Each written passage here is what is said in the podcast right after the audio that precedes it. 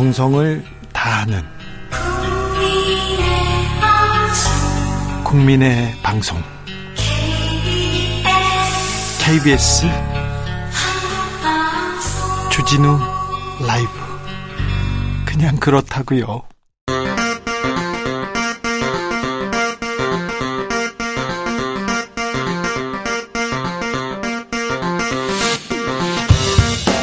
주진우 라이브.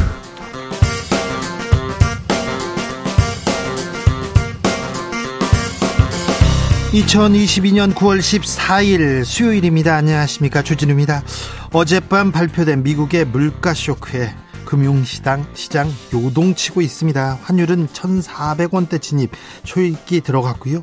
또다시 큰 폭의 금리 인상이 이루어질 전망입니다. 한국 경제 발등에도 불이 떨어졌습니다. 고환율, 고금리, 고물가 어떻게 대응해야 할까요? 기자들의 수다에서 알아봅니다. 국민의힘 정진석 비대위가 오늘 현충원 참배를 시작으로 공식 일정 시작됐습니다. 그런데 오늘 오후에는 이준석 전 대표가 낸 가처분 신청 신문 열렸습니다. 이 전 대표, 새 당원과 새 비대위 모두 무효다, 이렇게 여유를 부리고 있는데요. 새 비대위에 합류한 김병민 비대위원과 이야기 나눠보겠습니다. N번방의 악몽 또다시 살아납니다. 주동자는 가명, 일명 L입니다. L. 미성년자를 협박해서 성착취물을 제작한 뒤에 텔레그램 메신저로 유포한 혐의입니다. 대부분 피해자가 미성년자라고 하는데요. 범죄 수법 더욱 악랄해졌다는 분석입니다. 갈수록 진화하는 디지털 성범죄 해법은 없는지, 주적단 불꽃 원은지 에디터와 이야기 나눠보겠습니다. 나비처럼 날아 벌처럼 쏜다. 여기는 주진우 라이브입니다. 오늘도 자중차에 겸손하고 진정성 있게 여러분과 함께하겠습니다. 전 세계 경제가 휘청입니다. 국내 소비자 물가 계속 오릅니다. 라면, 과자, 햄버거, 야채, 과일 어느 것 하나 오르지 않았다는 물품을 본 적 없습니다. 쌀은 내렸다고 하네. 쌀은. 네. 아무튼 금겹살 얘기 나오다 다이아 겹살이라는 말까지 등장했는데요. 여러분, 물가 체감하시죠? 얼마나 올랐다, 이게 체감하고 계시죠? 가격 보고 놀랐어요. 시장 갔다가 이렇게 놀랐습니다. 알려주십시오. 현장 상황 좀 전해드리겠습니다. 문자로 보내주시면 저희가 크게 외쳐서 정치권들, 그리고 우리 관료들 좀 민생 좀 챙겨달라고, 물가 좀 잡아달라고 외치겠습니다. 샵 9730, 짧은 문자 50원, 긴 문자는 100원이고요. 콩으로 보내시면 무료입니다. 그럼 주진우 라이브 시작하겠습니다.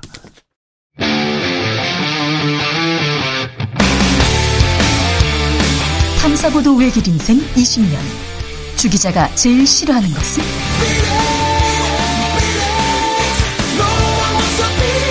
이 세상에서 비리와 부리가 사라지는 그날까지, 오늘도 흔들림 없이 주진우 라이브와 함께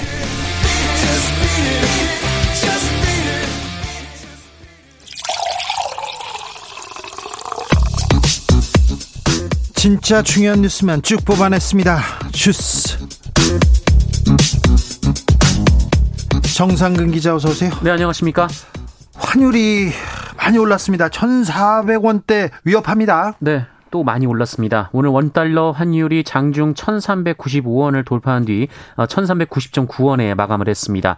어제보다 17.3원이나 올랐고요. 이 종가 기준으로 지난 2009년 3월 30일 이후 13년 5개월여 만에 최고치를 기록했습니다. 어제 미국에서 소비자 물가지수 발표했거든요. 네, 어젯밤 미국의 8월 소비자 물가지수가 시장 전망치를 훌쩍 뛰어넘는 8.3%로 발표되면서 달러 선호 심리가 부각된 것으로 보이고요. 예. 예상보다 미국의 인플레이션이 심각하다는 판단에 따라 미국 연방준비제도가 또다시 큰 폭의 금리 인상을 할 것으로 예상되면서 달러 가치가 올라갔습니다. 주식시장 출렁입니다. 네, 인플레이션 공포에 2%대 하락 출발한 코스피 지수가 그래도 마지막엔 이 낙폭을 줄여서 1%대로 하락 마감했습니다. 치솟는 환율에 외국인들이 우리 증시에서 이탈을 하고 있지만, 이 개인 투자자들이 그 물량을 받아내가며 지수를 방어하고 있는 상황입니다. 금리, 우리 금리도 올라갈 것으로 보입니다. 네, 오늘 뭐 여러 가지 얘기가 나오고 있는데요. 우리 금리가 조금 더 올라갈 수 있다, 뭐 빅스텝이 이루어질 수 있다, 이런 얘기가 나오고 있습니다. 관련해서 이 서민 실소유자가 보유한 이 변동금리 주택담보대출을 장기 고정금리로 바꿔주는 우대형 안심전환 대출이 내일부터 시작이 되는데요.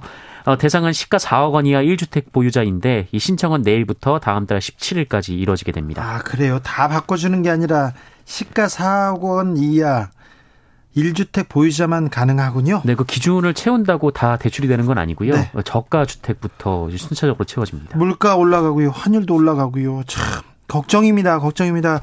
민생 챙겨야 되는데 이 내용은 2부에서 저희가 자세히 이야기 나눠보겠습니다. 정치권 뭐하고 있습니까? 뭐 했는지 봤더니 오늘 국민의힘은 당원을 바꿔서 비대위를 출범했어요. 출범한 날입니다. 그런데 가처분 신문이 있었어요. 종료됐습니다. 네, 국민의힘 당원 개정 과정에 절차적 하자가 있었는지 등을 따지는 법원 신문이 오늘 오전부터 서울 남부지부에서 열려서 조금 전 종료가 됐습니다.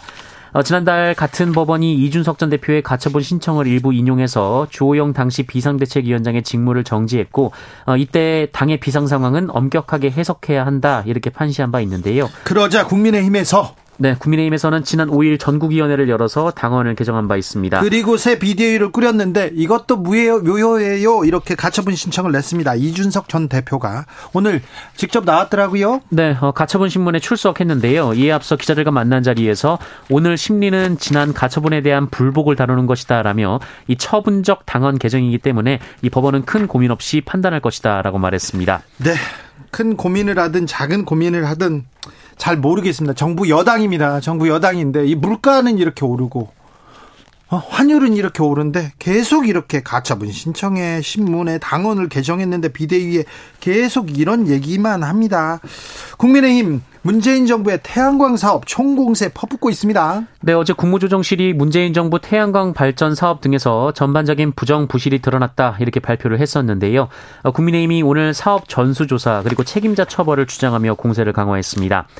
이 권성동 원내대표는 비상대책위원회 회의에서 이 문재인 정부의 신재생에너지 정책 이면에는 비리 복마전이 있었다라며 전반적인 부실 사업이자 비리의 온상이라고 주장했습니다. 윤석열 대통령도 목소리를 냅니다. 네, 이 문제를 두고 국민의 세금을 멋대로 쓰는 자들을 엄단해야 한다 이렇게 강력하게 비판했다고 중앙일보가 대통령실 고위 관계자를 인용해서 보도했습니다. 국민의 세금 멋대로 쓰는 사람들은 엄단해야 합니다. 아무튼 근데 고물가 고환율에 대해서는 어떻게 생각하는지 어떤 대책을 내는지 왜 이런 얘기는 안 나오는지 국민이 불안해하고 있는데 이런 얘기는 오늘도 없습니다. 국민의힘에서는 송영무 전 국방부 장관도 고발했습니다. 네, 국민의힘 국가안보 문란 실태조사 TF는 오늘 국군 기무사령부의 계엄령 관련 2급 기밀 문건을 왜곡했다면서 이 송영무 전 국방부 장관, 이석구 전 기무사령관, 임태훈 군 인권센터 소장을 대검찰청에 고발했습니다. 네. 이 사건은 지난 2018년 이 민주당과 군인권센터가 2017년 3월 기무사가 작성한 문건을 공개하면서 시작된 사건입니다. 네. 이 문건에는 광화문 여의도 탱크 투입, 국회 계엄 해제 제지 등의 위법 소지가 있는 내용이 담겨서 논란이 일었던 바 있습니다. 당시 민주당은 박근혜 전 대통령 측이 친위 쿠데타를 도모한 게 아니냐라는 의혹을 제기했지만 이후 수사에서는 특별한 증거나 진술을 찾지 못했습니다. 그때 조현천 전 기무사령관이 미국으로 도피성 출국했거든요. 도피했거든요. 네, 아직까지 수사기관이 조현천 전 사령관을 찾지 못하고 있는데요. 네. 그러나 국민의힘은 이 해당 문건은 단순 검토 보고서였을 뿐 불법성이 없었다라며 이를 인지하고도 피고발인들이 내란 음모 목적이 있었던 것처럼 활용했다. 이렇게 주장한 것으로 전해졌습니다. 아니 근데 보고서를 썼지 않습니까? 네, 민주당 고민정 최고위원은 이 사건에 대해 선결되어야 할 사안은 당시 핵심 인물인 이 조현천 전 사령관을 한국 법정에 세우는 것이다라면서 이 누군가를 두둔하기 위해 죄를 상대방에게 덮어씌우려는 것 아닌지 궁금하다라고 비판했습니다. 전 정권에 대한 전방위 사정은 계속되는 것 같습니다. 이재명 민주당 대표 오늘 정적 제거라는 표현을 썼습니다. 네, 어제 경찰이 성남FC 관련 의혹으로 민주당 이재명 대표를 검찰에 송치했는데요. 그동안 자신을 둘러싼 의혹뿐 아니라 이 대통령실 관련 의혹에 대해서도 언급을 자제하면서 이 민생 관련 발언을 중심으로 해왔던 이재명 민주당 대표가 오늘은 정부는 정쟁 또는 야당 탄압, 정적 제거에 너무 국가 역량을 소모하지 말고 국민의 삶을 개선하는 데 노력해주길 당부한다라는 말을 했습니다. 정적 제거에 너무 국가 역량을 소모하지 말고. 네. 네, 이번 발언을 통해 자신을 향한 검찰과 경찰의 수사를 정적 제거로 규정한 것이라고 언론은 해석하고 있습니다. 9721님께서 제주 삽니다. 정말 오랜만에 버스 탔는데 주진우 라이브가 나옵니다. 근데 볼륨이 너무 낮아서 잘 안 들려요. 제가 좀 그래서 기사님께 볼륨 올려달라고 말씀 못 드리고 있는데요. 320번 기사님 볼륨 좀 올려달라고 부탁해 주세요. 320번 기사님 제주에 계시죠? 네. 볼륨 조금만 올려주시면 감사하겠습니다. 네, 손님의 요청입니다. 자, 구글이라는 업체가 있습니다. 그런데 광고를 제공하는데 이용자들의 동의 없이 그냥 광고를 이렇게 냈어요. 그러다가 거액의 과징금을 물게 됐습니다. 네, 이용자 동의 없이 개인정보를 수집해서 온라인 맞춤형 광고에 활용하는 등 개인정보보호법을 위반한 구글과 메타에 약 1,000억 원의 과징금이 부과됐습니다. 가끔 어이구 내가 이걸 관심이 있는지 내가 이걸 어떻게 살려고 했더니 어떻게 알았지 하면서 광고가 떠서 가슴이 뜨끔한 적이 있었거든요. 네, 괜히 신발 한번 검색했다가 인터넷만 틀면 신발이 나오고 진짜로 네. 누가 볼까 봐 걱정이었어요. 네, 개인정보보호위원회는 오늘 회의를 통해 구글에 692억 원, 메타에는 308억 원의 과징금 부과를 의결했습니다. 이와 함께 양사에 이용자의 타사 행태 정보를 수집 이용하려면 이용자가 쉽고 명확하게 인지해서 자유로운 결정권을 행사할 수 있도록 이용자에게 알리고 동의를 받으라고 시정명령을 내렸습니다. 네. 이번 처분은 온라인 맞춤형 광고 플랫폼의 행태정보 수집 이용과 관련된 첫 번째 제재이자 개인정보보호 법규 위반으로는 가장 큰 규모의 과징금입니다. 네. 조사 결과 구글과 메타는 자사 서비스 이용자의 타사 행태정보를 수집 분석해서 이용자의 관심사를 추론하거나 맞춤형 광고에 사용하면서 그 사실을 이용자에게 명확히 알리지 않고 사전에 동의도 받지 않은 것이 확인됐습니다. 과징금 1,000억 원이라면 굉장히 많은 돈이다 이렇게 생각할 텐데 아마 개인정보를 가지고 미국에서 이런 행태를 보였다면 수조 원, 수십조 원을 물어내야 될 것으로 보입니다. 하지만 구글과 메타에서 행정소송, 소송을 통해서 이 과징금 액수를 줄이려고 엄청 노력할 겁니다. 네. 실제로 구글에서는 심의 결과에 깊은 유감이라고 밝혔고요. 이 메타 측에서는 법원의 판단을 포함한 모든 가능성을 열어둔 채 면밀히 검토하겠다라고 밝혔습니다. 네. 구글과 메타, 한국에서 엄청난 돈을 벌어가면서 이렇게 또 법을 어겨가면서 이렇게 또 근데 또 비싼 변호사를 사가지고 다 줄이더라고요. 이 재판 어떻게 되는지 저희가 눈 부릅뜨고 지켜보겠습니다. 전두환 씨 회고록이 있습니다. 민사소송 2심에서도 패소했습니다. 네, 전직 대통령 전두환 씨가 회고록을 통해 5.18을 왜곡했다며 제기된 손해배상 소송에서 1, 2심 모두 패소했습니다.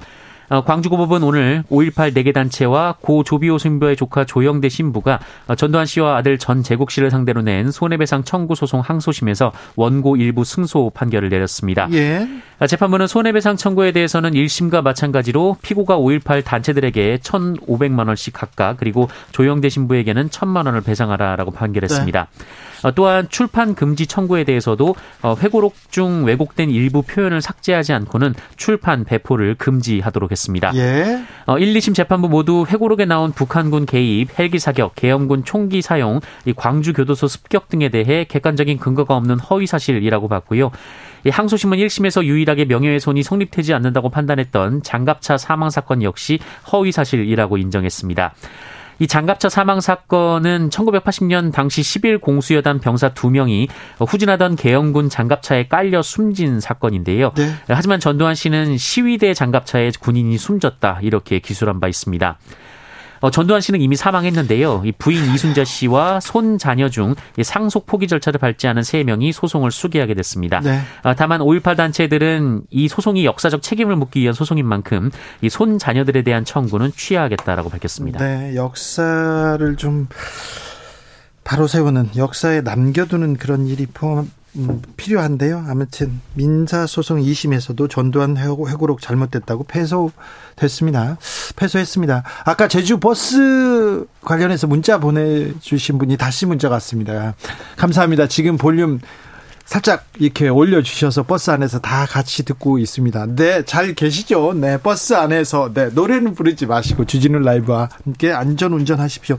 기사님 감사합니다. 이런 게 소통인데, 정부 관계자들이, 정치인들이 좀 방송을 듣고, 그렇구나, 국민들이 이렇게 생각하구나, 그러면서 이렇게 귀를 기울이면 되는데, 저 사람은 우리 편이야, 저 사람은 반대편이야, 이렇게 하고, 안 들으려고 하고 우기려고 하니까 참 그렇습니다. 마이주님께서 주디 뭘 살려고 했길래 누가 볼까 뜨끔해요. 뭘 살려고 했냐고. 아니요, 저는 뭐 크게 뭐 살려고 한 건 아니에요. 그냥 그렇다고요.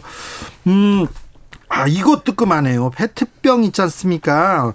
페트병에 담긴 생수 이렇게 자주 먹죠. 자주 먹는데 이게 햇빛에 노출되면 발암물질이 나올 수도 있다고요? 네, 페트병에 담긴 생수가 고온이나 직사광선에 노출되면 발암물질인 폼알데하이드 등 유해물질이 발생할 수 있는데도 안전기준이 부족하고 유통과정 관리가 허술하다라는 감사원 지적이 나왔습니다. 감사원은 먹는 물 관리 실태 전반을 감사한 결과를 오늘 발표했는데요. 서울 시내 소매점 272곳을 현장 점검한 결과 37%에 달하는 101곳에서 먹는 샘물 페트병을 야외 직사광선 환경에서 보관하는 것으로 나타났다라고 밝혔습니다. 맞아요. 마트 보면 바깥에다 이렇게 쭉 세워놨잖아요. 네, 그래서 이 제품을 표본수거해서 여름철 오후 2, 3시에 자외선 강도 그리고 50도의 온도 조건에 놓고 보름에서 한 달 정도 지났을 때 유해 물질을 살펴봤는데요. 그 결과 3개 제품에서 중금속인 안티몬 그리고 폼알데하이드가 기준치 이상 검출됐다라고 합니다. 특히 폼알데하이드는 WHO 산하 국제암연구소가 1급 발암물질로 규정하고 있습니다. 그러면 어떻게 하지? 이거 다 생수 이렇게 어떻게 하지? 이거 일단 행정부에서 나서서 마트나 이렇게 슈퍼나 그런 데서 바깥에 못 세워놓게 이렇게 해야 될 텐데, 행정 지도해야 될 텐데, 공무원 여러분, 네, 좀 지켜주십시오. 이거 좀 국민 생활과 직결되는 문제이기 때문에 이런 문제에 나서고 이런 문제 열심히 하면 국민들이 감사하고 잘한다고 합니다. 코로나 상황 어떻습니까? 네, 오늘 코로나19 신규 확진자 수가 9만 3,981명이 나왔습니다. 다시 10만 명에 육박을 했는데요. 네. 어제보다 3만 6천여 명 급증했고요. 지난주와 비교하면 8천여 명 정도가 많습니다. 연휴 때 줄었거든요. 진단 건수가. 네, 정부는 사회적 거리두기 없이 첫 명절을 보낸 영향으로 코로나19 확진자가 당분간 반등하겠지만 재유행 정점은 이미 지난 만큼 일시적인 현상에 머물며 전반적인 유행 감소세는 유지될 것으로 전망했습니다. 네. 위중증 환자 수 507명으로 어제보다 40여 명 정도 줄었고요. 사망자 60명으로 어제보다 25명 늘었습니다. 주스 정상근 기자와 함께했습니다. 감사합니다. 고맙습니다. 아이고, 물가 너무 무서워요, 여러분. 체감 물가는 더 올랐어요, 이렇게 얘기하십니다. 5452님 고깃집 갔더니요, 상추 딱 4장 주고요, 리필도 안 된다고 써붙였습니다. 아니, 그 고깃집에서 상추가 4장이라고요? 참 식당 탓할 일도 아니고 서글픈 물가입니다, 얘기하네요. 6009님 도종닭 한 마리 22,000원입니다.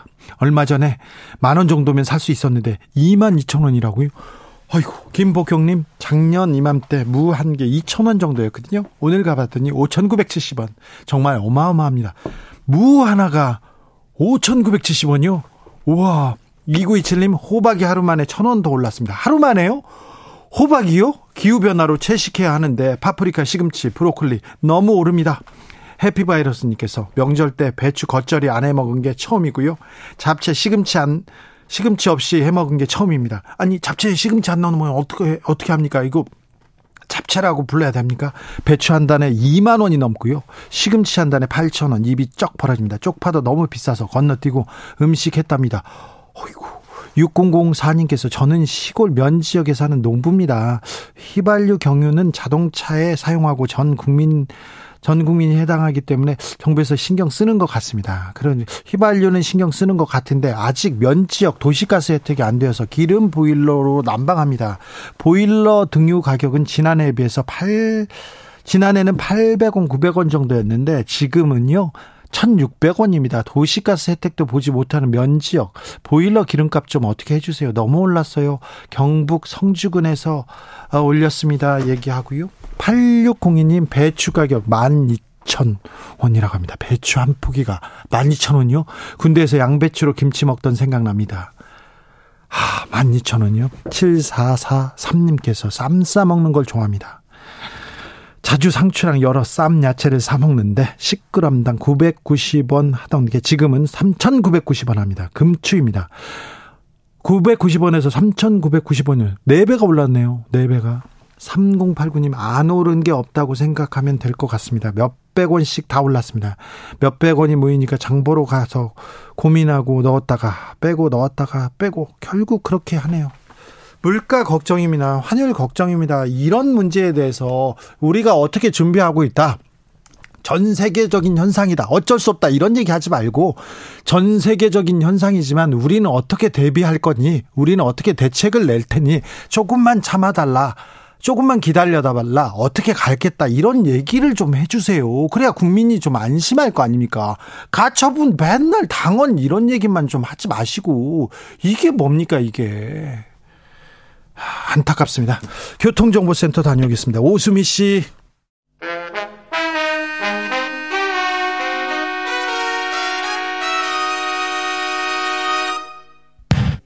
주진우 라이브 돌발 퀴즈.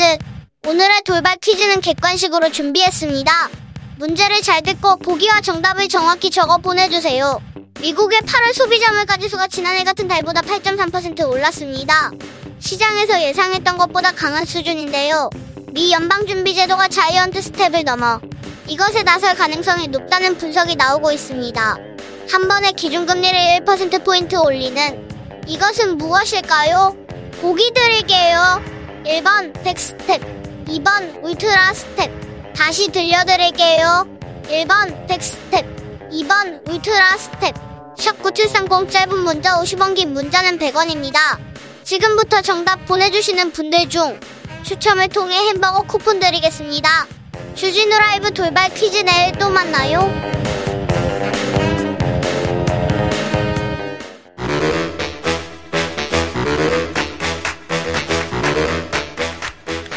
이것이 혁신이다. 여야를 내려놓고 관습을 떼버리고 혁신을 외쳐봅시다. 다시 만난 정치 공동혁신구역. 수요일 주진우 라이브는 정쟁 비무장지대로 변신합니다. 대한민국 정치를 위해서 날선 공방은 환영하겠습니다. 주진우 라이브 지정했습니다. 여야 혁신위원장 두 분 모십니다. 천하람 국민의힘 혁신위원, 어서 오세요. 예, 전남순천의 전하람입니다. 최지훈 민주당 전 국제대변인, 어서 오세요. 안녕하세요, 최지훈입니다. 네, 추석 잘 보내셨죠? 예, 잘 보냈는데 네. 밥상 물가가 굉장히 비싸다는 걸 저도 체험하면서 보냈습니다. 그랬어요? 저도 그래서 예년 추석에 비해 좀 덜 먹었습니다. 그렇습니까? 예. 그런 것 같아요. 네. 어떤 얘기 가장 많이 들었어요? 일단 저는 지역구가 순천이니까 그 좀 더 잘했으면 좋겠다라는 네. 얘기를 굉장히 많이 듣죠. 그리고 뭐 좀 슬픈 얘기지만은 천 위원장 보고 찍었더니 속았다 이런 분들도 계시고, 네. 예, 그러니까 뭐 민주당에 대해서도 이런 상황인데 뭐 민주당도 뭐 하나 잘하는 것 같지 않다 하는 분들도 계시고, 네. 예, 전반적으로 정치에 대한 뭐 혐오나 무관심이 좀 커져가는 것 같아요. 네. 국민의힘 사람들을, 국민의힘 지지자들도 뭐하니 좀 잘 좀 해라 이 얘기 많이 하던데. 엄청 많이 하죠. 예. 그죠? 예, 그럼요. 네, 저는 뭐 물가에 대해서도 너무 지금 가격이 비싸고 경제가 힘들다 이런 말씀도 많이 하셨고, 정치는 도대체 뭐 하고 있냐, 맨날 뭐 고소 고발만 난무하고 뭐 서로 수사하고, 그러니까 뭐 사실관계를 저희는 가까이서 봤을 때 민주당은 좀 억울한 것 같고 뭔가 저쪽에서 과한 것 같고 이렇게 생각하는데, 국민들 입장에서는 둘 다 보기가 싫다, 뭐 계속 이렇게 정치의 사법화 자체가 정치 혐오를 좀 키우고 국민들에게 정치에 무관심하게 만드는 상황이 아닌가, 그런 생각이 들었습니다. 아니 뭐 다 맞는 말씀이신데, 근데 그 뭐 한마디만 하자면은 사법 리스크가 없는 당대표를 좀 뽑아주셨으면 얼마나 좋았을까. 그랬다면은 지금보다는 훨씬 나았을 건데라는 생각이 들고, 그리고 아니 아무리 야당 당대표라지만은 뭐 혐의가 있으면 수사를 해야 되니까 어쩔 수 없는 면도 있죠 뭐. 예. 네, 뭐 저는 사법 리스크가 없는 당대표라는 게 지금 이 사법 리스크 중에서 실제로 팩트가 잘못된 게 있느냐 없느냐는 아직 밝혀진 게 없고 상당 부분이 좀 정치적으로 수사를 한다라고 보이거든요. 그래서 이재명 대표가 과거에 이제 대선 후보였고 굉장히 아슬아슬하게 차이로 졌고 이런 상황 때문에 정치적인 수사를 하는 건데 그러면은 훌륭한 정치인들을 다 뽑을 수가 없겠죠. 정치적인 수사는 오히려 민주당에서 좀 막아줘야 되는 것이 아닌가 이렇게 생각합니다. 아니 정치적인 수사 글쎄 그렇게 따지면은 우리 정치권에 20년 30년씩 정치하고 큰 정치인 하신 분들 많은데 이 정도 사법 리스크 없는 분들도 많았어요. 다 뭐 잘 나가면 이 정도로 털면 나온다 이건 아닌 것 같고 물론 무죄 추정의 원칙이 있는 거니까 저도 단정적으로 얘기하지는 않겠습니다. 그렇지만 그러니까 결국 팩트가 나오고 증거가 나왔을 때 어떻게 할 것인가 저는. 이제는 민주당이 과거에 김경수 지사 사례나 뭐 이런 거에서 보듯이 판결이 나왔는데도 부정하고 그런 것만 안 했으면 좋겠습니다. 지금은 뭐 정쟁할 수 있죠. 아직 뭐 판결 전이니까. 근데 뭐 보면. 지금 팩트가 나온 게 없고 증거가 나온 게 없는 상황 아닙니까? 지금 이 상황에서 당대표의 사법 리스크에 대해서 과도한 공격을 하는 건 좀 적절하지 않은 것 같고 그 시간에 국민의힘의 비대위 언제까지 지금 지속될지 모르겠는데 국민의힘 상황부터 좀 잘 챙기시는 게 적절하지 않나 싶습니다. 그 재판부에서 가처분 신문기를 좀 많이 밀어주셔가지고 3일 천하는 안 될 것 같고요. 최소한 한 30일 천하는 될 것 같아요. 저희 비대위도. 네. 알겠어요. 이재명 대표의 사법 리스크 얘기를 조금 나눠봤는데요. 추석 때 이재명 대표 얘기가 나오고 그리고는 또 김건희 여사 얘기가 나옵니다. 이상하게도 이재명 대표에 대한 수사가 진행되면 될수록 김건희 특검법 얘기가 더 많이 나오고 목소리도 커지는데 이건 어떻게 보십니까? 그러니까 눈에는 눈, 이에는 이, 뭐 물타기 이런 얘기 할 수 있는데요. 국민들께서 느끼시기에 김건희 여사에 대한 수사가 충분하지 않다라고 느끼시는 건 분명히 있는 것 같습니다. 네. 소환 조사 대신에 사실 서면 조사 같은 걸로 가름을 하고 이랬던 부분들이. 저는 지금 돌이켜봐서 제가 그때 당시 김건희 여사한테 조언을 할 수 있는 입장에 있었다면 서면 조사를 할 수 있다고 해도 가시라고 했을 것 같아요. 결국은 윤석열 대통령식의 공정과 상식, 뭐 이런 법치 이런 거는 상대편보다 우리 편에 더 엄격하다라는 인식을 국민들께 드리지 않고서는 오래 갈 수가 없습니다. 예. 네, 그래서 우리 편한테 더 엄격한 잣대를 들이대야 되고 김건희 여사 특검법 저는 정치적으로 봤을 때 말도 안 된다고 생각하지만은 많은 국민들께서 거기에 공감하고 계신단 말이에요. 네. 결국 그 부분은 아니 우리가 김건희 여사에 대한 그런 국민들께서 가지신 의구심을 왜 충분히 해소 못하고 있는지 그걸 돌아봐야 된다 생각합니다. 검찰과 경찰이 이거 좀 편파적이다. 한쪽은 너무 과하게 수사하고 한쪽은 너무 좀 봐준다 이렇게 생각하는 것 같아요. 그러니까 많은 특히 민주당을 지지하시는 국민들께서는 그렇게 생각하시는 것 같고요. 다만 이제 그럼에도 불구하고 이재명 대표에 대해서는 수사가 적절하다고 보시는 국민들도 꽤 많은 것 같습니다. 제가 뭐 구체적인 데이터를 읽진 않겠지만 네. 결국은 그런 오해를 받지 않도록 역시 우리가 더 우리의 잘못에 대해서 엄격할 수밖에 없다. 안 그러면 계속 그런 오해가 생길 거고 다만 아니 이재명 대표가 잘못이 있으면 처벌을 받는 거고 아니 뭐 저쪽은 처벌 왜 안 하면서 우리만 그래요. 이 논리는 아니 일반인이면 몰라도 최소한 정치권에서 할 얘기는 아니라 생각합니다. 네. 저는 정치의 사법화는 지금 국민의힘뿐만 아니라 민주당에도 안 좋은 것이라고 생각을 합니다. 국민의힘도 사실은 계속 이렇게 하다 보면은 정말 이 검찰 출신 대통령 만들어 놨더니 계속 고발만 하고 기소만 하고 언제까지 이렇게 과거에 발목 잡혀있냐 이런 얘기를 들을 것 같거든요. 문재인 정부에서 뭐 최근에는 송영무 전 국방장관도 여당에서 고발했다고 그러는데 계속 이렇게 뭐 과거에 문재인 정부가 과거에 어땠고 이재명 대표가 과거에 어땠고 계속 이런 과거에 발목 잡혀서 지금 기소하고 고소하고 이거를 무한정 확장시키고 있고 정작 민생은 하지 않는다. 이게 지금 국민들의 여론이라고 보여요. 그래서 이거는 국민의힘에서도 총선을 필망할 일이지만 민주당에서도 사실은 이 프레임 안에 갇혀 있는 게 좋지가 않고 여기서 나와야 되는데 투트랙으로 갈 수밖에 없다고 생각합니다. 하나는 민주당에서 지금 하고 있는 민생 행보 노력을 계속해야 되고 또 하나는 정치의 사법화에 대해서 특히 이런 정치적인 수사에 대해서는 어느 정도 막을 필요가 있는데 예를 들어서 성남FC 같은 경우에 지금 뭐 제3자의 뇌물 공여를 의심을 하고 있는데 이게 몇 년 동안 보다가 불기소 나왔던 것이 갑자기 몇 달 만에 뒤집어졌어요. 그럼 왜 그때는 불기소가 나왔고 지금 뒤집어진 겁니까? 뭐 달라진 뭐 증거나 이런 것이 없는데 굉장히 정치적인 수사로 보이지 않습니까? 그리고 계속 뭐 문재인 정부에서 무슨 태양광, 이제는 국방장관 이렇게 계속 확장을 하고 계신데 이 대통령 지지율이 낮아지는 것을 돌파하기 위해서 민생 행보를 하는 것이 아니라 고발하고 기소하고 이런 것으로 지금 가는 게 아닌가, 이게 지금 많은 분들이 생각하시는 거라고 보이고요. 차라리 이럴 거면은 무한정 확장할 것이 아니라 일부 중요한 것에 대해서는 차라리 쌍특검을 하든지, 뭐 말씀하신 것처럼 뭐 김건희 여사에 대해서 배우자 특검은 국민들의 60% 이상이 찬성한다고 하니 이 국민들의 요구를 받아서 그러면 이재명 대표하고 김건희 여사 모두 쌍특검으로 하고 정리할 건 정리하고 이제 좀 넘어갔으면 하는 바람이고, 이것을 계속 뭐 묻지마식으로 확장하는 것은 여야 모두에게 도움이 안 되고 특히 국민들에게는 굉장히 피곤한 일이라고 생각합니다. 이게 뭐 검찰총장 출신의 대통령 이다라고 자꾸 이제 프레임을 씌우시는데, 우리 정치 사상 정적에 대한 가장 많은 수사와 처벌이 이루어졌던 건 사실 문재인 정부 초창기입니다. 그때 검찰 특수부가 열심히 칼을 휘두르는 거에 대해서는 민주당이 아무런 뭐 이의제기 없었죠. 그때 민생을 더 챙겨야 된다 이런 얘기 없었고요. 결국 그 이재명 대표에 대한 수사, 과거에 비해서 뭐가 달라진 게 있냐?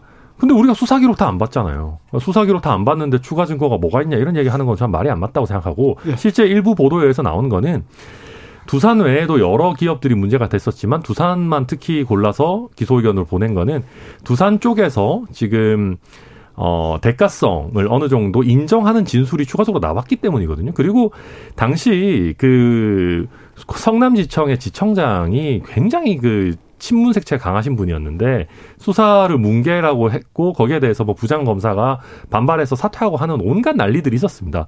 그리고 그런 식이면 아니 김건희 여사에 대해서도 굉장히 오랜 시간 문재인 정부 하에서 수사했는데 혐의 못 밝혔잖아요.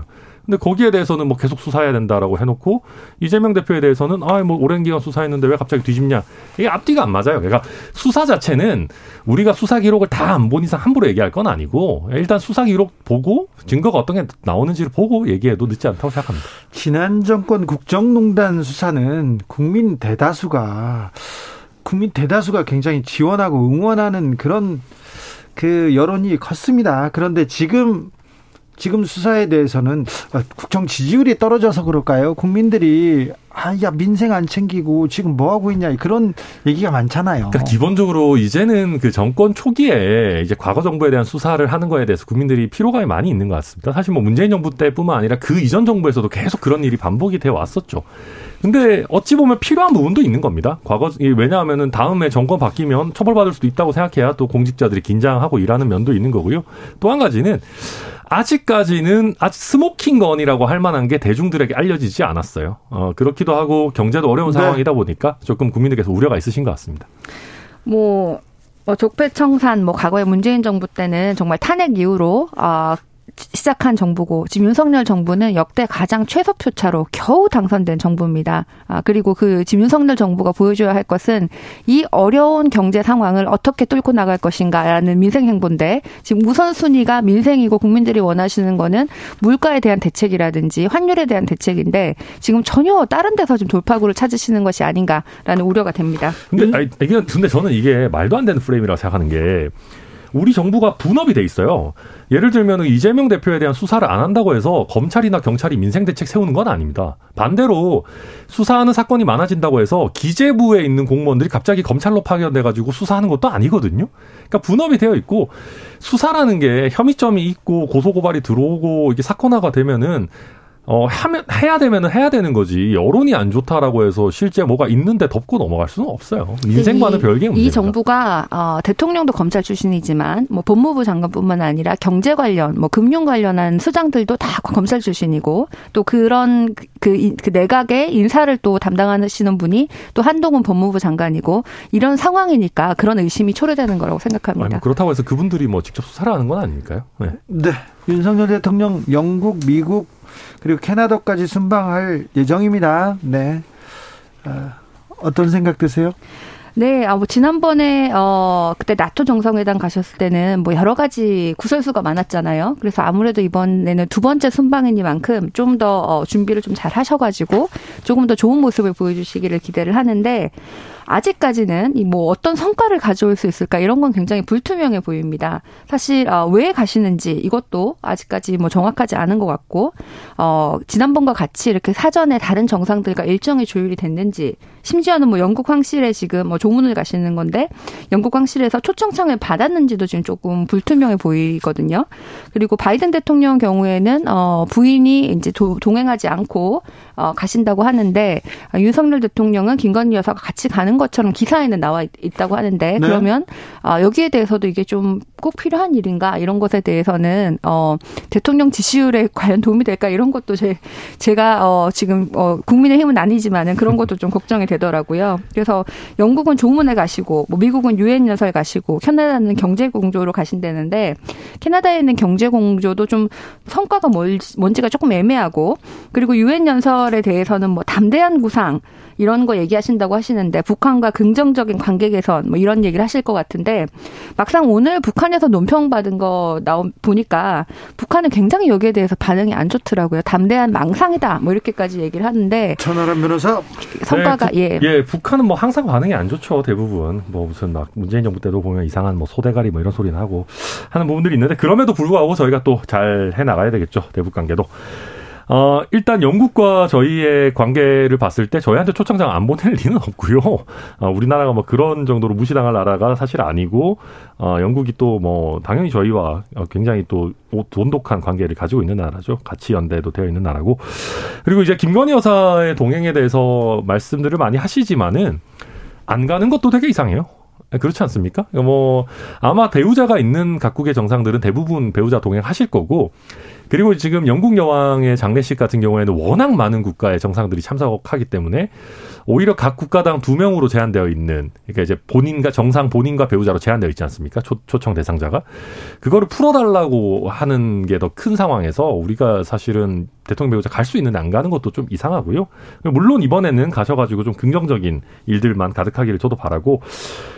아까 이제 가서 뭐 하냐 이런 건데, 이제 장례식 가는 거야, 장례식 가시는 거고, 그 뒤에 유엔총회 연설 겸 이제 미국 방문이 있고, 그 다음에 캐나다 가시지 않습니까? 그러니까 유엔총회 연설은 당연히 기조연설 하시는 거니까 그 자체도 의미가 있고, 저는 또 굉장히 중요하게 보는 게 캐나다 같은 경우입니다. 우리가 미국은 사실 뻔질나게 가는데 캐나다는 또 잘 안 가지 않습니까? 네. 근데 캐나다 같은 경우에가 아마 제가 알기로 우리나라가 광물을 수입하는 2위 나라인가 그럴까? 1위가 중국인가? 뭐, 네. 그럴 거고. 그리고 이제 캐나다 같은 경우도 이제 굉장히 뭐 여러 가지 첨단 산업 이런 거에 있어서 성장 잠재력이 큰 나라고 또 우리와 굉장히 가치 동맹적인 그런 국가이기 때문에 이번에는 정말 의미 있는 성과 내시고 오실 거라 기대하고 있습니다. 네. 캐나다 가가지고 이명박 전 대통령이 좀 잘못 투자한 게 많았거든요. 그 부분도 좀 살펴보시고 왔으면 하는 게 저의 바람인데요. 근데 그것도 사실 제대로 꾸준히 했으면 성과 많이 나올 것도 많았어요. 네. 그거는 제가 또 할 말이 많은데 이 얘기는 여기까지 하겠습니다. 7511님께서 여당이나 야당이나 모두가 똑같습니다. 제발 정신 차리십시다. 이렇게 하는데 모두가 똑같지는 않고요. 정신은 차려야 될 것 같습니다.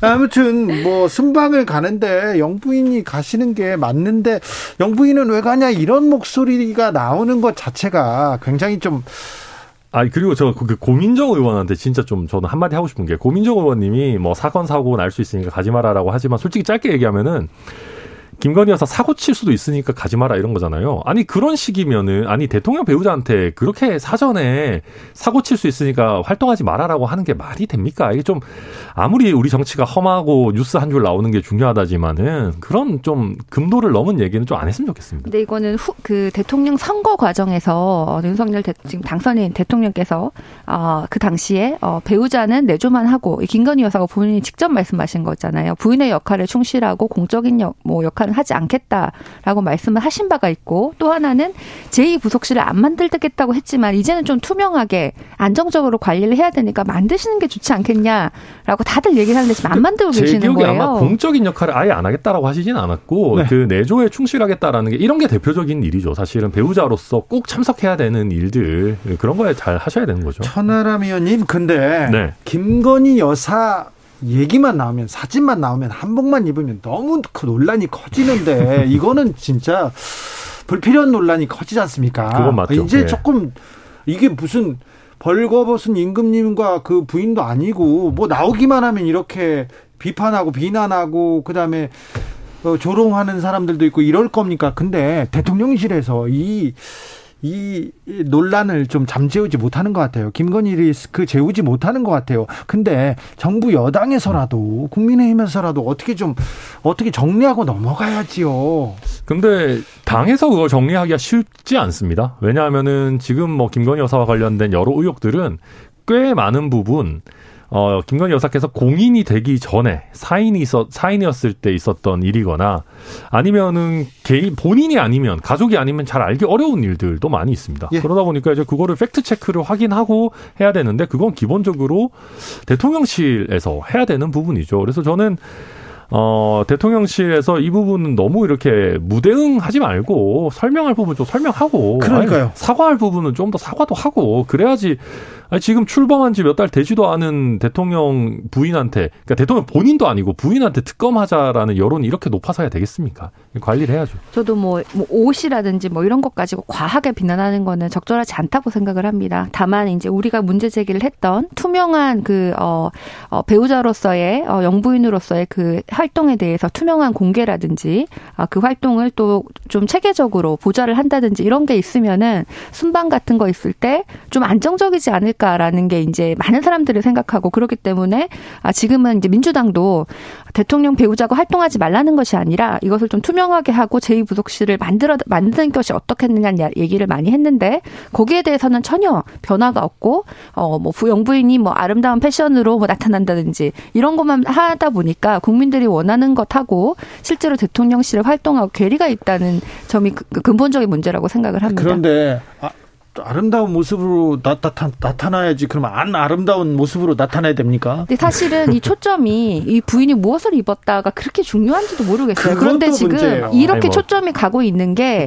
여러 가지 문제를 해결하지 않았기 때문에 잘못된 초점으로 가고 있지 않나라고 생각합니다. 아니 저는 꼭 그렇게 생각하진 않고요. 대통령의 배우자에 대해서 국민들의 관심이 높은 것 그 자체가 꼭 나쁜 것은 아닙니다. 그리고 대중이나 언론이 어떤 것에 관심을 가져야 한다, 뭐에 대해서 가지지 말아야 된다 이런 것도 의미 없는 얘기라고 예. 생각하고 다만 이제 결국은 대통령의 중요한 메시지들이 국민께 전달되고 또 대통령의 배우자도 의미 있는 활동들을 해서 그게 정말 국민들께 잘 받아들여지려면은 잡음이 없어야 돼요. 일단 잡음을 정리해놓고. 그럼요. 잡음이 없어야지만 좀 재미없고 의미 있는 얘기들이 들립니다. 예. 그래서 그거를 잘 해야 되고 다만 제2부속실과 관련해서는 민주당에서 계속 얘기하시지만 제가 보니까 대통령실에도 이제는 제2부속실이라는 그 기구만 따로 만들지 않았을 뿐이지 나름대로 네. 보좌하는 그 공조직들을 좀 갖춰놨기 때문에 네. 과거보다는 훨씬 나아질 겁니다. 영부인을 전담하는 또 공무원들이 있겠죠. 그럼요, 대통령실에. 그럼요. 그런데 어떻게 관리하고 있다. 그리고 누가 어떻게 하겠다. 이런 얘기만 하면 조금은 그런 논란이 사그라들지 않을까 그런 생각도 좀 해봅니다. 3574님께서 국민의힘에서 좀 민생 좀 챙겨주세요. 당내 싸움 좀 그만하시고요. 얘기하는데 국민의힘 당내 싸움은 어떻게 돼가고 있습니까? 가처분 신청 조금만 자세히 좀 얘기해 주세요. 네, 이번에 열린 가처분 신청은 좀 지난번에 1차 가처분 신청하고 나서 남아있던 부분을 설거지하는 것과 새롭게 비비대위를 이제 띄우는 과정에서 초창기에 당원을 개정한 부분에 대해서 문제 제기하는 게 섞여 있습니다. 예. 그 지난번에 비대위원장에 대해서만 직무정지가 됐었기 때문에 나머지 비대위원들에 대해서도 추가 직무정지 신청을 했고 거기에 대해서 이제 주호영 비대위원장이 왜 직무정지하냐라고 해서 이의 신청한 것도 별도로 있고 이런 식으로 섞여 있는데요. 그런 것들은 다 이제 와서는 별로 의미가 없습니다. 그리고 오늘 연 것 중에 중요한 거는 저희가 당원을 개정해가지고 선출직 비대위원 5명 중에 4명이 사퇴하면은 비상 상황이다라는 걸 아예 당원에 박아 넣었지 않습니까? 당원을 새로 만들었죠. 그렇죠. 이 부분이 과연 효력이 있느냐? 이준석 대표의 주장에 의하면 이것은 소급적으로 당대표의 지위를 약화시키는 소급 입법이고 더 나아가서는 이준석이라는 특정 개인을 타겟팅한 처분적 입법이다. 그러니까 이게 어떤 제너럴한 일반적인 규정이 아니고 이준석을 노리고 만든 규정이니까 이런 식의 입법은 하면 안 된다라는 게 핵심 논리고 국민의힘 같은 경우에서는 어찌됐든 간에 우리가 비상 상황이 뭐라고 규정하는지는 우리 마음이다. 정당의 자율권의 범위 내다 이렇게 부딪히는 뭐 그런 상황이라고 볼 수 있겠습니다. 어떻게 보세요? 아니 이게 지금 1차 1부에서 일단 이 비대위에 대해서 비상 상황이 아니다라고 얘기가 나왔는데 지금 이걸 똑같은 일을 또 저지르면서 이번에는 다르다라고 결과가 다를 거라고 생각하는 것도 참 이상한 것 같아요. 지금 이걸 재판하는 판사도 똑같은 분이고 그때와 상황도 똑같고 또 심지어는 뭐 국민의힘 내부의 나경원 전 의원 같은 전 원내대표 같은 경우에도 이번 재판부에서 뭐 특별히 결과가 달라질 건 어려울 것으로 예측하신다고 이런 보도도 봤는데 이런 상황에서 지금 뭐가 달라지겠습니까? 그래서 지금은 이 비대위 자체가 좀 부적절한 것으로 보이고 차라리 원내대표가 좀 최고위를 구성해서 정상화해서 전대를 좀 빨리 해가지고 새 지도부를 구성하든지 해야지 지금 이 상황은 계속 그냥 혼란이 지속되는 것밖에 안 보입니다. 오히려 지금 새로운 비대위나 아니면은 국민의힘에서는 이준석 대표를 더 이상 쫓아내려고 하지 말고 좀 대화를 하려고 동행하려고 노선을 좀 바꿔야 되지 않나 이런 생각도 들고요. 사실 근본적인 문제는 이준석 대표가 나중에 당대표 뭐 지금이든 나중에 다시 내어가지고 공천권을 가질까 봐 거기에 대해서 불만이 있다고 저는 보이거든요.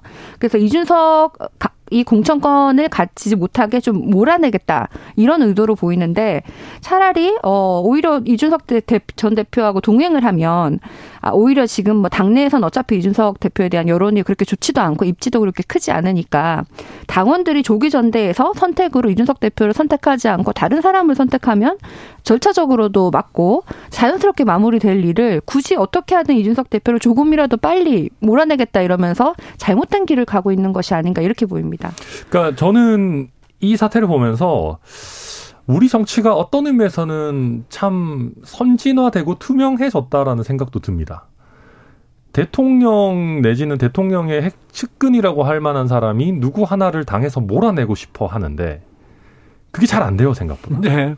너무 못해요. 그러니까 이게 뭐 어찌 보면은 세련되지 못해요. 네. 그리고 과거 같으면은 국민들이 모르게 쥐도새도 모르게 처리될 만한 일들이 이제는 언론에 다 나오고 심지어는 법원에 의해서 제동이 걸립니다. 정권의 극초창기이고 살아있는 권력임에도 불구하고 이런 걸 보면서 저는 이재명 대표의 재판에 있어서도 우리 사법부는 좀 신뢰를 해주셨으면 좋겠다라는 생각이 들고요. 그다음에 저희 당의 대처에 대해서는 조금 더 다들 좀 차분해졌으면 좋겠어요. 그럼요. 너무 이렇게 급하게 하고 있고 비대위를 무리하게 출범시키다 보니까 결국 첫 단추를 잘못 깨니까 계속적으로 이상하게 지금 가고 있는 것이거든요. 그래서 이준석 대표를 정말 어떻게든 몰아내고 싶다면은 정정당당하게 당원 소환제라고 하는 그 원래 있는 제도를 쓰든가 그것도 귀찮아서 잘 못하겠으면은 김용태 최고위원이 얘기했듯이 전당원에 불러가지고 부르지 못하겠구나. 전당원한테 이준석 대표 재신임을 묻든가 아니면 이 당원 당규 고치는 것도 몇 명이 앉아가지고 밀실에서 하지 말고 전체 당원한테 모바일로라도 이렇게 당원 당규 고치는 거 동의하냐라고 좀 물어보면 되는 건데 네. 그렇게 하면은 제 생각에는 그 지금 주류가 이겨요. 우리 당원들 구성을 봤을 때는 이준석 대표 몰아내야 된다라는 사람이 더 많을 거예요. 근데 왜 이런 정도를 안 가고 정정당당하게 안 가고 가시는지 너무 다들 이렇게 혹여나 이준석 대표가 이기면 어떡하나라는 그 어떤 우려 속에 갇혀서 좀 이상한 행보들을 계속하는 것 같습니다. 민주당에서는 민생경제위기대책위원회 출범했습니다. 민생경제 외치기 시작했습니다. 자, 국민의힘에서는 좋은 일이죠. 근데 저희도 민생 입법 100대 과제 이런 거 뽑아가지고 이제 저희가 인수위 때 만든 국정과제들을 쭉 다 입법하겠다라고 하는 거고 100개씩이나 뽑았기 때문에 보면은 민주당에서 한 얘기 내지는 이재명 후보의 공약이었던 거랑 겹치는 것도 되게 많아요. 또 100개라는 게 갑자기 땅 파가지고 완전히 새로운 거 나오지 않는 것들이고 과거부터 있던 얘기들이기 때문에 그런 부분 저희도 추진할 거고 민주당이 민생 과제라고 하는 것들 중에 이게 사실 민생과 별로 상관없고 그냥 약간 이름만 그렇게 붙여놓은 것들도 있거든요. 그래서 잘 좀 이렇게 옥석을 가려가지고 양당이 역시 싸우는 사람들끼리는 싸우라 그러고 같이 일할 사람들은 같이 일하도록 해가지고 이견 없는 법안들은 잘 좀 했으면 좋겠어요. 네, 지금 민생에 대해서는 여야 할 거 없이 좀 우리가 같이 했으면 좋겠는데 이재명 대표가 지금 2번이나 제안을 했잖아요. 그래서 윤석열 대통령하고 영수회담 이런 걸 통해 가지고 지금 말씀하신 것처럼 윤석열 대통령 공약하고 이재명 당시 후보 공약하고 겹치는 부분이 많을 거고 국민의힘하고 민주당이 지금 공통된 부분도 분명히 있어요. 그래서 이런 부분에 대해서는 좀 빨리 여야가 합의해서 처리하는 이런 거에 대해서는 영수회담에서 충분히 논의될 수 있지 않을까. 근데 그러니까 영수회담이라는 말 자체가 이상한 거는 떠나서 뭐 무슨 영어 수학하는 회담도 아니고. 근데 저희가 야당일 때 맨날 문재인 대통령하고 1대1로 야당 대표랑 만나가지고 해야 된다 했는데 단 한 번도 안 했어요. 왜냐하면 대통령은 당의 영수가 아니에요. 그러니까 아마 저희 당대표가 새로 뽑히든 그게 아니면 비대위 체제가 안정이 돼서 비대위원장이 좀 공고해지든 그렇게 하면은 이제 원내 정당 대표들 같이 해가지고 뭐 하겠죠. 민생 대책회의 같은 걸. 예. 지금 국민의힘 비대위가 언제 다시 안정이 될지는 깜깜하고요. 국민들의 민생은 굉장히 급한 문제라고 생각을 합니다. 그러게요. 정연국님께서 제발 민생 경제 신경 쓰면 좋겠어요. 너무 스트레스 받아요. 얘기하는데. 그리고 사실은 민생 경제 신경 쓰는데 대통령과 야당 대표가 꼭 만나야지만 할 수 있는 건 아니에요. 요즘 세상에 다 만나야만 하는 것도 아니고. 왜 이렇게 만나는 거를 무서워하십니까? 지난번에 과거 그 대통령 선거에서도 토론하자 그러면 막 안 나오시고 막 그러시던데 지금 이 대통령 되신 다음에도 회의도 지금 피하시는 겁니까? 그렇게 따지면은 사실은 문재인 정부 때도 저희가 만나자고 하면 만나 주시지 않았어요. 대통령은 그렇게 쉽게 누구를 만나는 사람이 아니에요. 네, 그리고 제가 아까도 말씀드렸지만 결국 각 당의 정책의를 맡고 있는 사람들끼리 여기까지 할까요? 하는 부분입니다. 천하람, 네. 최지훈, 천하람 오늘도 감사합니다. 네, 고맙습니다.